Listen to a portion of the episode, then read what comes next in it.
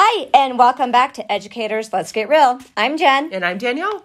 And today we're going to follow up on having that accountability partner on your gratitude, but then we are going to be moving into abundancy versus scarcity. So, Danielle, how did you do this week with finding that partner, that accountability coach to help you stay on track, maybe on times that weren't so? Yeah, I think this is one of my favorite things to do is finding people to share gratitude with because there's so much brain research that gratitude begets gratitude, right? So the more grateful you are, the more you share your gratitude, the more you actually find. Um, and when we start to train our brains for gratitude, um, this is fun. So I do really well at home. Um, I think I've mentioned we do like a family every night. Like, what are you grateful for from that day? We do it at dinner every night. Um, so I have always had someone at home. We just do it together as a family. Um, I think the fun challenge was finding someone at school, right? And Yeah. sharing that gratitude in the school where, like, hey, how was your day? Like, what is something that went well, even when the days are crazy and insane and all the other things that happen during Yeah. the day? I think I might drive people nuts because, from the administrator point of view, I'm like, okay, so what's one thing that went well? Yeah. And when I was sitting in a teaching like assistant program, I was talking to new teachers. I said, okay, name one thing. It could be from the entire month, guys. I'm giving you a month. it's one little new teacher. I felt so bad for her. She goes, nothing. It's not. Come on, you got to find something. She goes, they can get to their lockers now. I said, that's great. That's great. because let's talk about that. And then through that, we were able to find like five different things that she could be grateful for Yeah. but we she was looking too much at that overall big picture I think sometimes when we have to find the little I think sometimes when people talk about gratitude, they think it has to be this big, grandiose thing that you're grateful for.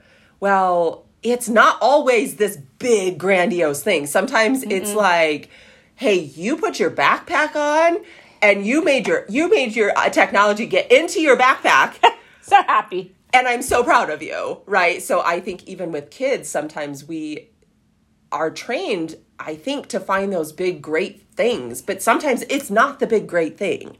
Sometimes it's those really small days. And I think on those harder days in the classroom, in the school, those are the most important days to find something.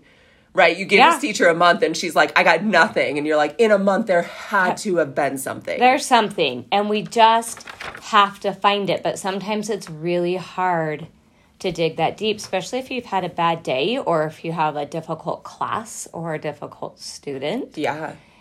um, and for administration sometimes hard when you or for teachers when you have that difficult parent because the administrators get the difficult student and parents and i'm not going to lie sometimes you have a difficult staff member and it's really hard but that staff member who's being difficult may also be making it really hard for other staff members and Right. so for me to find that gratitude with them because sometimes I think they just don't feel appreciated or they don't know how to find their gratitude. So to come about it a different way, Yeah, I think that interesting. is a really interesting perspective of, you know, this idea of personal development with teachers is, you know, we've all had staff members, you know, coworkers or teammates or an admin from a teacher's perspective, right? Where you're like, I just don't understand why you're so negative. And I think mm-hmm. with me, having had this transformation and understanding this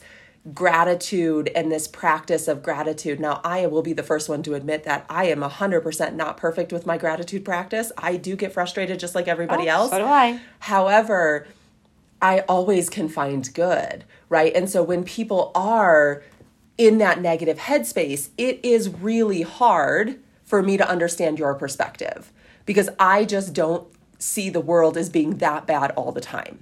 Right. And I think that goes into what we're going to talk about today, which is this idea of abundance versus scarcity Yes. and this idea that I truly believe in abundance, especially in education.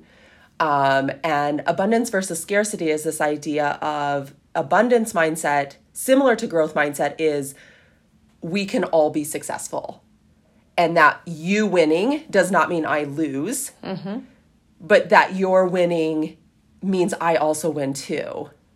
Um, and scarcity being, well, I have to be the best. I have to be, you know, the best teacher on my team or the best admin on the admin team, or I have to stand out. And I'm not saying striving for good is bad, right? I'm not saying that striving for to want to do well is bad.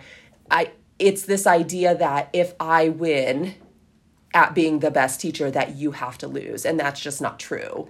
That's And- not true in life and that's not true in the classroom. And I think some of that also comes through like that PLC at work or data teams, whatever you have in your schools. But for me, when I go back and think about it, I think a lot of that came with like um, No Child Left Behind, which has its strong points. I'm not saying it doesn't, it has a lot of great depth and strong points to it. And um, the pay based off of um, your proficiency skills. And once again, I, I understand what they're trying to get behind it.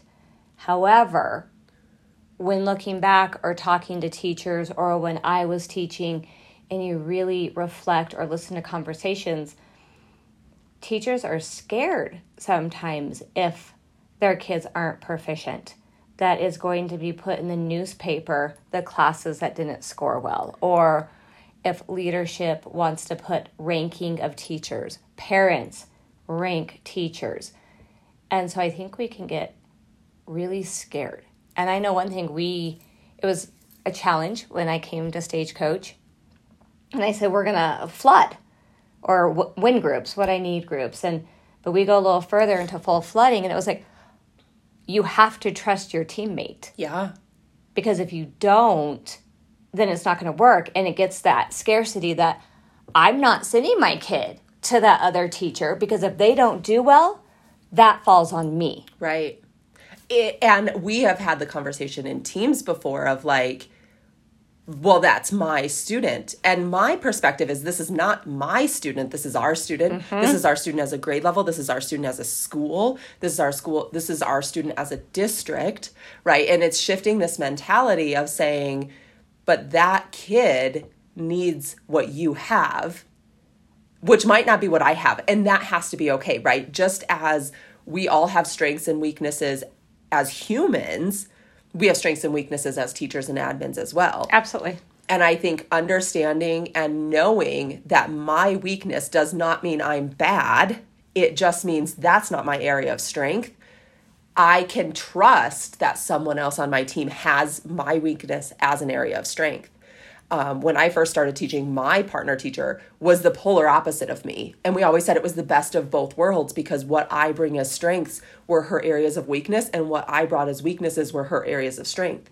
So when we were switching kids before this was kind of a thing previous even to Stagecoach, that this was the benefit was that our kids got to see the strengths in both of us.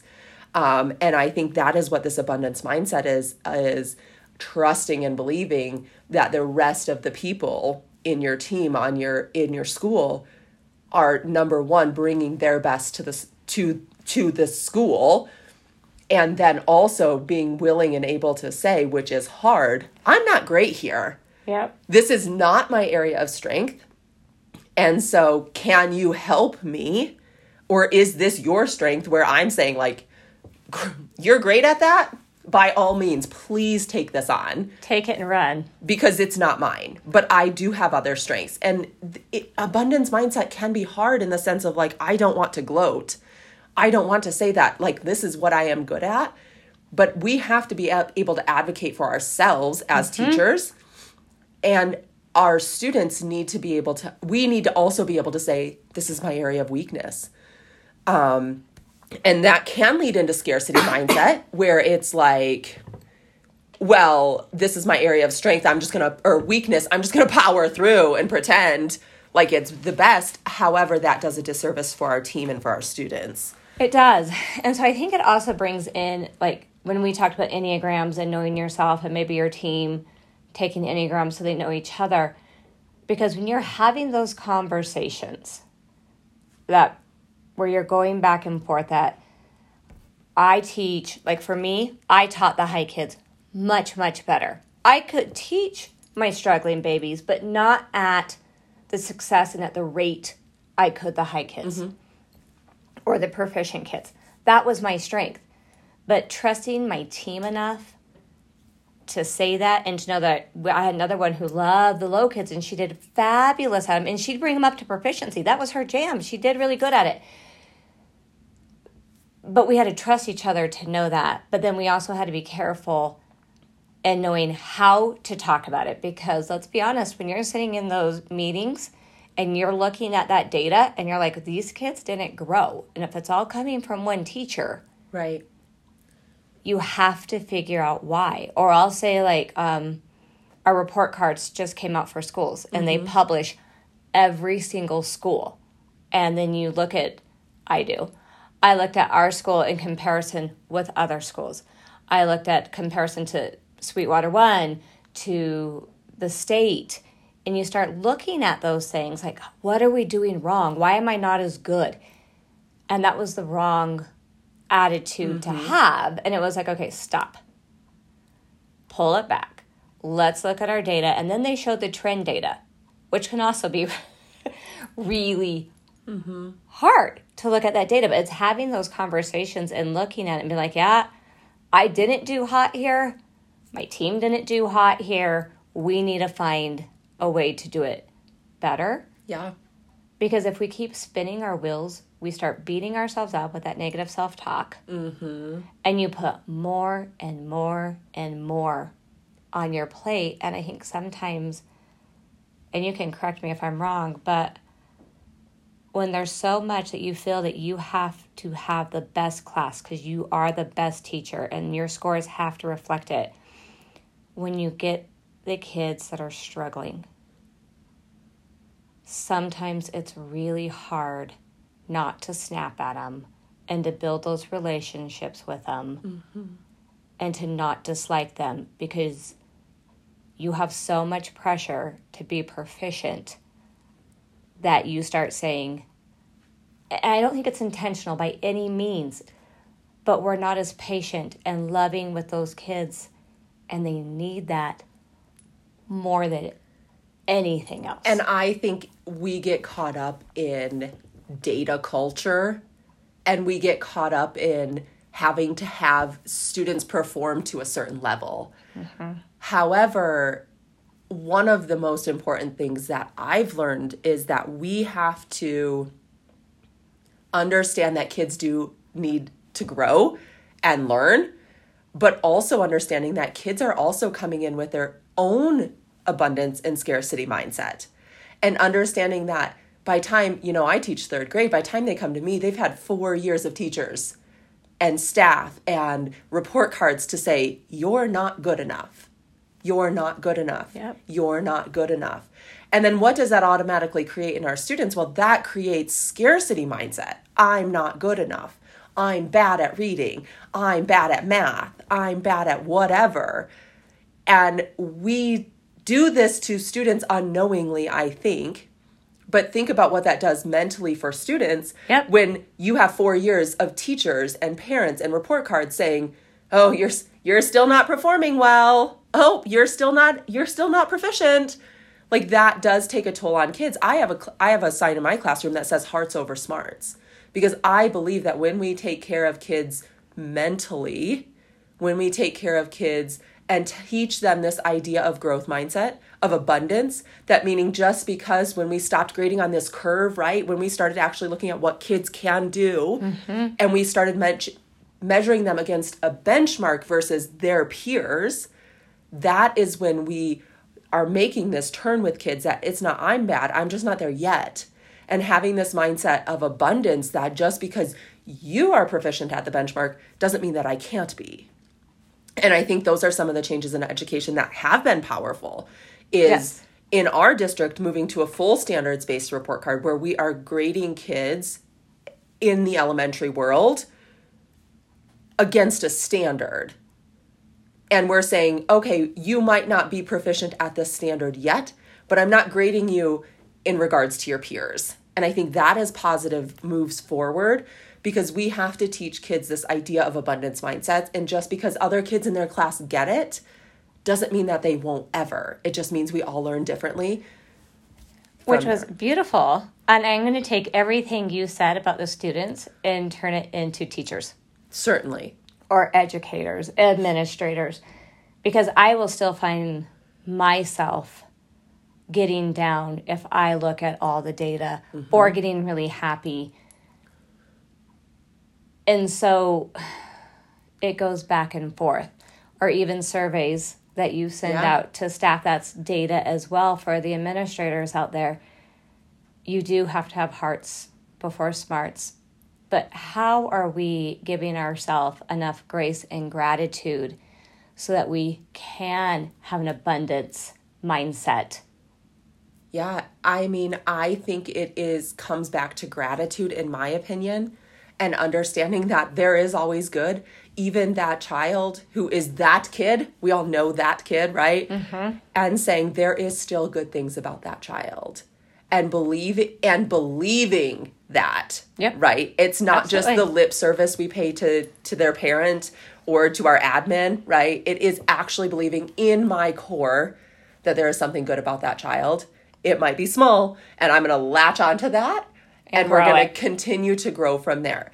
Um, I ban words like "this is easy" in my classroom because what that does to kids is it teaches the kids who don't get it, who it's not easy for, scarcity mindset. And I was that kid. School was very, Yeah. very difficult for me. Not the social part. Social part I was great at. Love the social part. Group projects, great at. Right. And I'd have to tell you, like, to be very, very honest with you, as a child who struggled and later finding out that I have a learning disability, that standard based report card or teachers getting paid based off of test scores, they would have hated me Yeah. because I wouldn't have done well on those tests. I I freeze. I second guess myself. I think I can't be right. So I like I've told you guys before, I or you, I don't know if I've told our listeners, I'm the person who switched my degree 14 times because I was afraid of college algebra. Mm-hmm. When I knew I wanted to be a teacher, but I didn't think I could pass the Right. class. And so finally I found a teacher who, God bless his soul, was willing to work with me, passed it, graduated, went on for my master's in education, but I wouldn't even start the master's till I could pass this the Right. praxis test. Yeah. Because I didn't believe in myself enough. So I studied for six months for that praxis test. Passed it, then went into my master's, did the same thing with my admin degree because I was scared. Mm-hmm. I wasn't good enough because I couldn't pass it. So having that standard based mastery like report card could have been very, very hard for me. And I mm-hmm. might have even shut down as a student because I did well enough. I could memorize for a test, pass it, and then forget it. Right. Yeah. So that building of all those skills that has to happen did not necessarily happen for me. There was big holes. Yeah. And I think it's just an interesting phenomenon, right? It's easy in education right now to get caught up in data. Mm-hmm. We need data. I think in our building, we value data. However, we also have to come in with this voice of reason of, well, it's not just, oh, they're a bad kid or, oh, I was a bad teacher that week, which happens, right? Like, I get that. I just had I had a sub, right? Like with COVID going on. I had a sub for two weeks. Yeah, there's It so happens. many variables, but being able to be confident with your team and sit down, I think this comes back to knowing yourself and knowing and being able to say, these are things that I'm good at and these are things that I'm not good at. And asking for that help from your team. You've been very blessed with a phenomenal team. Yeah, certainly. But But how do you find it when you're like new to a team? Yeah. Or a new teacher or a team that maybe isn't as cohesive? I think Yet. that is the struggle. Now, I have worked on a lot of teams in my time in education. Mm-hmm. I was actually just thinking, I don't know that I've worked on the same team, the exact same team For three years or more? uh, or for, two. for two years. No, I'd agree. Um, oh, there has just been a lot of changes in the building and in the district, and there's just been a lot Sizes of things. going from the amount of classes to Yeah, so for us, I think that is something we're always trying to build. Now, this year, I am blessed with a really solid team, but that has not always been the case. but it's still new. but it's still new, and we're still co- trying to build cohesiveness. And I think it is having conversations about each other, not about Be- each other. not behind the back, but right, right, right. Sitting in down. meetings and being open enough Right.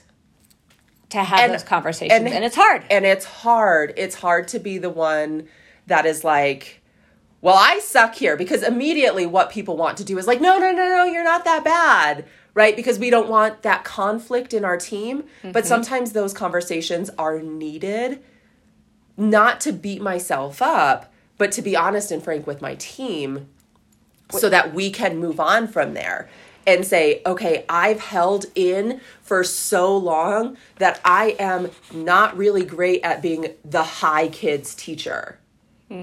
Now, I have some benefits this year in the sense that I used to be a fourth grade teacher. Right. So there are some benefits that I bring to the table. Absolutely. But typically, though those are not my strengths. I can move them, but not super well. Now I do I do well with those low kids, especially in reading. I love that part of it. And so I think being able to have that conversation, but that takes number one, knowing me, Yeah. understanding who I am, and being willing to say to my team, here's my strength, here's my area of weakness. And I'm okay holding on, letting go of the fact that I'm not great here. And it's okay because there's somebody else that will pick up that slack, hopefully, or will help build capacity in myself to get there. So I think that's having one thing I heard and what I was thinking while you were talking is having those true conversations, right? And you have to be okay with yourself inside. So like me, one of my things was finding my Enneagram number to find out who I am. And then I did that intelligence 2.0, which by the way, everyone I grew. So proud of myself. Yay me. Self Go you.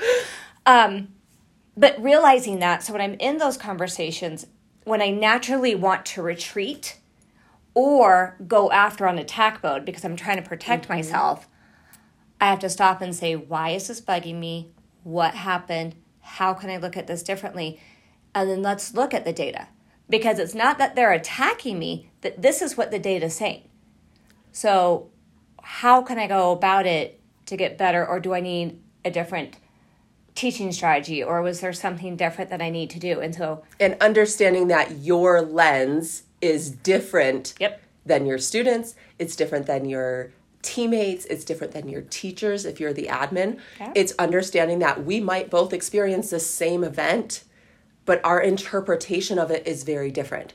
And so it is so many facets and levels of depth of knowledge, but I think it's all of the things built up together and it's being able to have those conversations with your team so that trust is built right it comes back to trust in who i am as a person trust in who you are as a person and trust that we're really all coming together bringing our best to the table and understanding that we all still have weaknesses even if we are the perfectionist who wants everything to be done the exact right way as I'm biting my lip. Yes. yes. And it's hard. And I'll be the first one to admit I oh I don't always like to share. Mm-hmm. I'll share with my teams. I'll share with my teachers. But sometimes I don't always like to share and I don't like to let people in because for me, for so long, I built that greatness meant that I was a good person. Mm-hmm. And so it's overcoming that mentality. So our challenge to you guys this week is can you find one thing, just one just one thing that you're holding on to that's holding you back? Yeah. And let it go. And let it go. I think that is the hardest part is we want to do well. We want everything to go our way and we hold on to beliefs about ourselves that actually are stopping us from doing great things because we're afraid of what other people will think. We're afraid of what parents might think. We're afraid of what admin might think Absolutely. and we're afraid of what our team might think, what the community might think, what our significant others might think. If you have older kids, what your children might think. And we hold on to this as baggage and we carry it around with us all day. But let me tell you what, there's something very freeing about just letting it go. Letting it go. Guys, go find Frozen. Listen to the song. Be one with Olaf. Be one with Olaf. Um, think about it. Please remember if you're listening on Apple Podcast to leave us a review. It help us helps us in our ranking. And also please share this with any other educators. We really are out here to try to make education great. We want to meet reach as many educators that we can possibly reach. If you want to binge listen to it, we have a few episodes on our belt now. So please do so. Follow us on Instagram, Facebook, Twitter. We're there. So We're a great still real educators, fake, fake pod. podcasters, Just trying to make education a little bit easier and better for all of us. just trying to improve education. Have a great week.